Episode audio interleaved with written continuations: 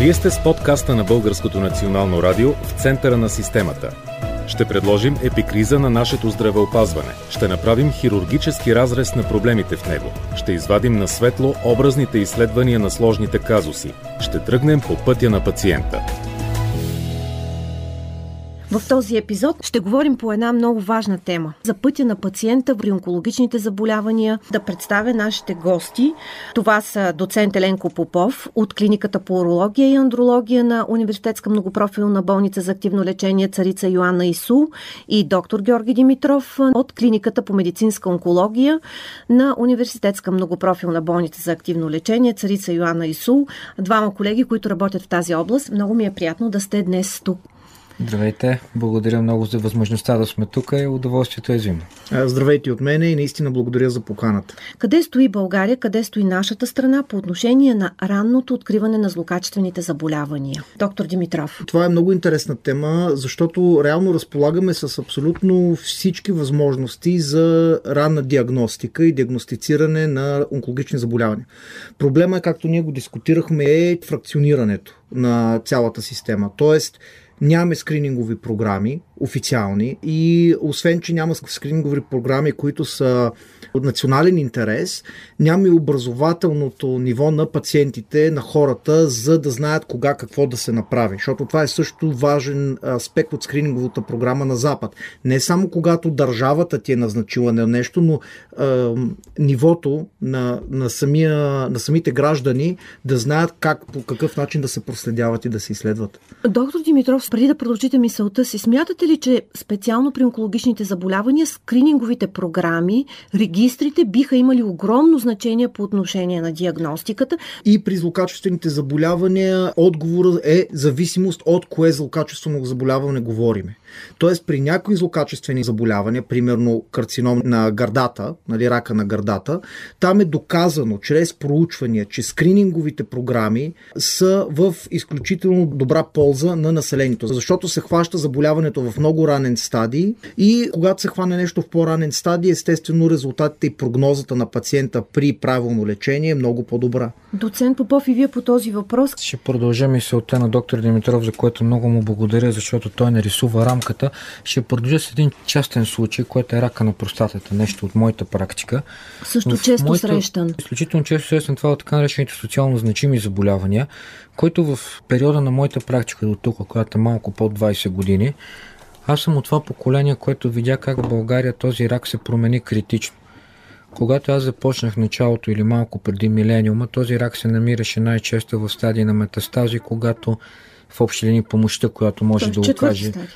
Четвърти или така наречения четвърти стадий да. по различни класификации, напредно, много да, напредно, при която вече помощта може да е само и единствено симптоматична, даване качество на живот, но не и да говорим за някакво излекуване. В последните около 10 години и по-настоящем, специално по ранната диагностика, доста се почваме да се доближаваме до това, до което се доближава в а, западните страни, като една от основните причини, причини да. за тази промяна е точно една скринингова програма. За съжаление не съм достатъчно компетентен да кажа дали тя е наложена на национално ниво, но това е една скринингова програма, която включва масовото поголовно изследване на туморния маркер за простатата, така наречения PSA, който е масово профилактично изследване за всеки мъж. Но това се прави в България. Това се прави Мисля, в България. Лошото години... е, че това не е познато, то вече е направено, задължено. То е в То е пакета през година. Точно, но това хората не го знаят. Не е достатъчно популяризирано. Да. Няма я мас медият. А това е една програма, която моят учител, академик Славол, вече въведе преди 10 години буквално преобрази стадия, на който откриваме рака на простатата. В кой стадия откривате сега? Рано? Вече много често, там се говори по-скоро за начален, локално авансирал и напреднал. Почти всичките, едно 70% от карциномите, които откриваме, са в съвсем начален стадий, при които всичките лечения, които се прилагат с ефективност над 90%. Давам частен пример. Това наистина само за едно онкологично заболяване. Тук малко ще се върна на нещо от първите неща, които казахме. Реално диагноза рак няма. Това не е едно заболяване, това са много различна група да. заболявания, които имат една така, ако мога да кажа, философски обща характеристика, че има клетки, които излизат от контрола на организма. По тази причина никога няма да има хапче за рак, никога няма да има и вакцина за рак, защото това всъщност са група заболявания, които, както каза и доктор Димитров, Разбихте много... надеждите на толкова хора с не, това, напротив, което напротив а, втората голяма промяна, която и аз и доктор Димитров виждаме последните години, специално в сферата на онкологията, прогресът в лечението на рака е пократителен. Използвам силна дума, но той наистина е така. В смисъл има го. Има го. Пократителен, буквално. Аз говоря малко от моята частна сфера в урологията. Моята специалност има три социално значими карцинома. Кои са те? Най-вече на простатата, на бъбрика и на пикочния мехур. 2010 всички тези заболявания, когато стане въпрос за напреднало метастатично заболяване, имаше прогноза между 6 и 11 месеца. В момента е между 3 и 5 години говорим метастатични заболявания. Разликата е брутална. Но ако се открие в първи стадии, не може ли човек да бъде излекуван? Това е идеята. Тук слизаме Ама имате ли такива случаи? Повечето са такива. Това е хубавото. И в България успяваме, когато има изпълнена тази ранна профилактика и хората да се излекуват наистина много, много, много ефективно. И това просто остане като едно преживяване и той за това заболяване да не чуе никога повече. Това е целта на лечението на онкологичните заболявания навсякъде по света. При кои онкологични заболявания у нас винаги, почти винаги в най-късен стадий се открива? Това са заболяванията, които дават много оскъдна симптоматика или са без симптоми до много късен етап. Рак на панкреас. Панкреас е много добър пример. Простатата също е много добър пример. Без скрининговата програма, както доцент Попов спомена, много трудно се открива рак на простатата, почти нищо. Защо? Защото рака на простатата най-типично къде произлиза в простатата е в периферната зона отстрани. И по-рядко се случва запушване или задръжка на урина от рак на простатата, отколкото от доброкачествената хиперплазия на железата, която пристъпва, ето и доцент Попов може да потвърди. Това е съдба на всеки мъж, тя е нормална След възраст определена възраст. Да, абсолютно така. Но ако пускаш този маркер, за простатата имаш много голям шанс имаш по-голяма да вероятност да и да хване. отидеш при специалист. Аз, ако искате, мога малко да вмъкна, че хапче за рак вече имаме, ма той не е както хората си го представят. Имаме лекарства, които са в таблетна форма за лечение на рака, mm. както и за рака на бъбрека, така и за рака на простатата. Имаме хапчета. Проблема е, доцент Попов го спомена, това е хетерогенно заболяване. Тумора или рака е формиран от много различни клетки с различни видове мутации и пътища. Представете си го като лондонското метро или метрото на Нью Йорк. Ти имаш хапче, което таргетира, т.е. е целенасочен, прицелно, към определен механизъм, който доминира при определената ракова клетка или субпопулация на ракови клетки. Ти го потискаш, но в същото време има друга субпопулация, който не ползва този механизъм, която почва да предоминира и тя почва да нараства нагоре. И второ, еволюцията. Нали? Ние знаем теорията на еволюцията на Дарвин. Винаги се опитва нещо да се бори срещу натиск. За така, оцеляване. Че, точно така. Така че раковата клетка, тези, които не са умряли, въпреки че ти ги потискаш, отварят други маршрути в това метро, ти като запушиш една спирка, точно така. Те ми другата линия да се достигне до същия момент. И реално с едно хапче в момента не можем да унищожиме цялото заболяване. Нека отидем към следващия въпрос. Началните места ли сме по смъртност от онкологични болести в България? Изпревариха ли онкологичните болести сърдечно-съдови? Никога няма да ги изпреварат сърдечно-съдовите заболявания, защото сърдечно-съдовата система тя просто се износва с време. При всеки един човек. Както всяка една тръба, колкото или един маркуч, който е гумен, той с времето става много твърд и вече не може под налягане да се разширява или стеснява по същия начин и съдове съдовете. И когато съда вече е в едно такова увредено състояние, риска от инфаркт, от запушване, от тромбоза, атеросклероза естествено е част от процеса, който довежда до това състояние, е много висок. И това е въпрос на време. Ние всички се амортизираме. Отколкото онкологичното заболяване не при всеки един човек се развива. За щастие да. Но сме начални места. Начални места сме, България. за жалост. Не Какво само в България, в Европа. По отношение на раната смъртност ли мисля, че основата на нея, това си лично мое мнение, не съм сигурен, че мога да го подкрепя с някаква огромна статистика, е все още недостиците в масовата профилактика. Ниската смъртност в Западна Европа, редно е да се равняваме по Европа. Това е, това е, наша, това е нашата таргетна група. Не можем да се равняваме с, примерно, Юго-Источна Азия, не може да се равняваме с Съединените щати. Това са съвсем различни системи на здравеопазване. Основата, според мен, е в ранната профилактика и то масова. Масова. Масовост е ключовото. На Запад се прави. Примерно, като един пример, в Швеция преди началото на милениума, по отношение на профилактиката на един от най-лесно профилактиращите се и най-подлагащи се на скринингови програми рак, рака на маточната шийка. Mm-hmm. Там на една радикална операция за вече появил се рак на маточната шийка, така наречената операция на Вертхайм, имаха 10 конизации, което е ранна операция за минимални клетки. В България съотношението беше обратното. 10 операции за напреднал рак срещу една конизация. Това съотношение в момента е обърнато т.е. вече хващаме много повече ранни ракове. Разликата е това, че цито на маските се популяризираха, станаха много популярни. Да, това е вярно. А, има Факт е. няколко е. рака, които наистина подлежат, имат много ефикасни скринингови програми, които не би трябвало да се изпускат. Примерно, за съжаление, както доктор Димитров даде пример, рака на панкреаса е почти неспасяемо състояние. Той няма някаква особена скрининг. Най-често там при него нещата се инициират от оплакване когато вече се появят оплаквания, за съжаление, вече е късно. Така че най-добре е лекуване са, примерно, един такъв пример е рака на колоректалния карцином, рака на дебелото черво, който също с скринингови програми, започващи простите в България, не са особено популярни. Изследването за окултни кръвоизливи. Банален метод, простичък, обаче той от една огромна група може да пресее хората, където вече може да станем по-агресивни. Колоноскопии, вече ендоскопските изследвания, също много-много се променят нещата. Всъщност медицината влага повече и скринингови програми, повече изследвания за този вид рак, където повече хора боледуват. Принцип на медицината, когато става въпрос от гледна точка на обществото, не за отделния човек, е винаги първо да се наблегне на социално значимите заболявания, защото, примерно, една скринингова програма за рак на панкреаса, тя ще струва, може би, грубо, може би някакъв голям процент от скринингова програма, да кажем, за рак на колоректалния карцином. А ползата като спасени А защо години, да е по-скъпа скрининговата за панкреаса от тази на дебелото черво? трябва да обхване горе-долу същия брой хора. Те са популационни, те обхващат голяма Няма група. ли такъв маркер, който да го хване? В този частен случай не. не.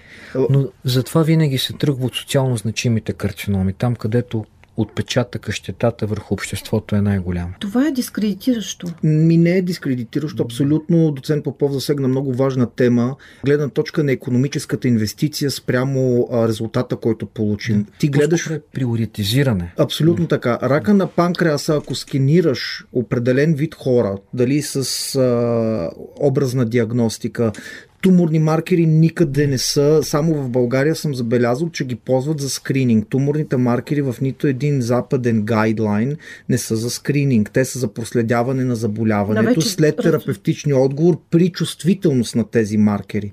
Има си начин, естествено, зависи от вида заболяване. Ако е дебело черво, златният стандарт, както доцент Попов спомена, е с колоноскопия след определена възраст. Значи стандартите бяха от да. 50 години, сега вече от 40 35 годишна възраст е препоръката на всеки мъж или жена да проведе колоноскопия, скринингова по колоноскопия. Диагностична е когато има проблем или симптоматика и ти искаш да уточниш откъде е. Скринингове е когато човека е напълно здрав и ти го таргетираш. Ако находката е имало нещо съмнително като полип, пълно доброкачествен полип, хиперплазирал полип, ако вече отиваш към дегенеративен полип, вилозен, тубуларен, тубуловилозен, всичко зависи от находката. Ако е чиста, след 5 години. Ако има нещо по-съмнително, Следователно, срок 1 до 3, една до 3 години. Имаме ли стандарт по медицинска онкология у нас? Следваме ли европейски такива? За жалост в България не са приети стандартни официално. Не само за онкология, като да. цяло не са приети стандарти за, за голяма част от заболяванията и най-голямият проблем, освен стандартите, както в самото начало на тази дискусия споменахме фракционирането на цялото нещо. Тоест пътя на пациента е разкъсан.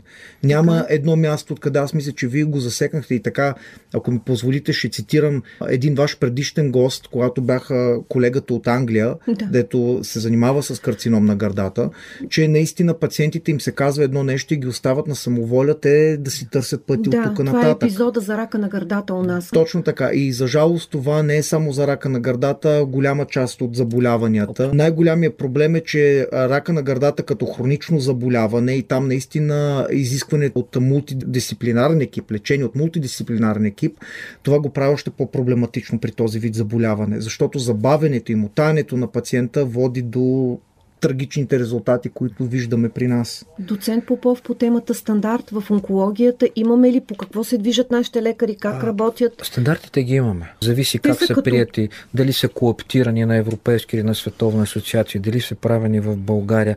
Въпросът е по-скоро, поне според мен, моето усещане, въпросът е по-скоро за тяхното изпълнение и най-вече за лекотата на изпълнението им. Тоест тяхната, за пътя на пациента. Точно за тяхната цялостност, за тяхната общност. Няма ако мога така да го кажа, липсва може би по-скоро звеното на координация. Тоест, пътя, всичко е перфектно в гара А, всичко е перфектно в гара Б, всичко е перфектно в гара В. Пациентът обаче му е труден пътя между тези гари. В България сме да твърда, доктор Димитров, предполагам, ще се съгласи с мен, ако погледнем фракционирано процедурите, диагностични, терапевтични, всичко го има на перфектно ниво. Да, може да, да е в отделни центрове. Държавата заплаща лечението. Онкологията е платена, което между другото е добър... Обаче някакси червената нишка, целостта на лечението се губи. А както каза доктор Димитров, това въжи специално аз винаги дърпам, за съжаление, към рака на пръстата по простата причина, че това е че основна част от моята работа. Всички съвременни и високо ефикасни лечения на онкологичните заболявания включват една ключова дума и тя се казва мултимодалност, мултидисциплинарност, т.е. събиране на различни терапевтични диагностични методи за доброто на пациента. Тук е малко нещата, където все още има какво да се желая в България. Облегчаването на пътя, и то не е толкова облегчаването на пътя, той пътя не е труден, а по-скоро насочващите табелки, пътните знаци.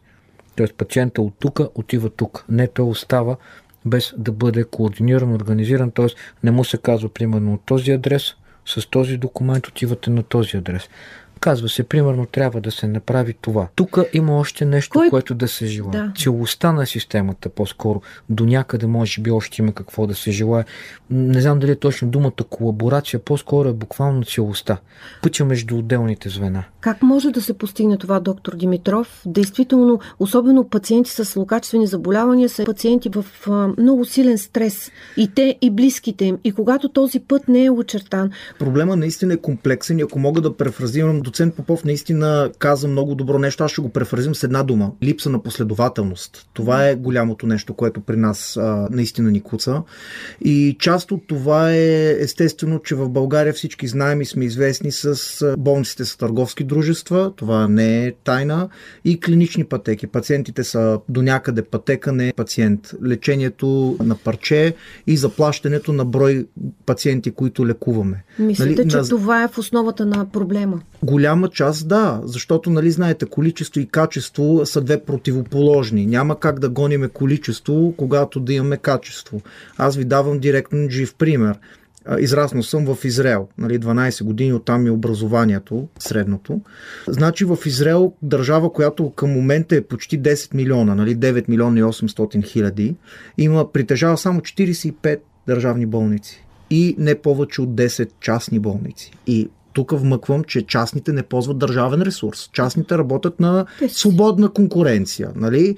Частния държавния ресурс отива само към държавните болници. Значи в Израел средната преживяемост е 86 години.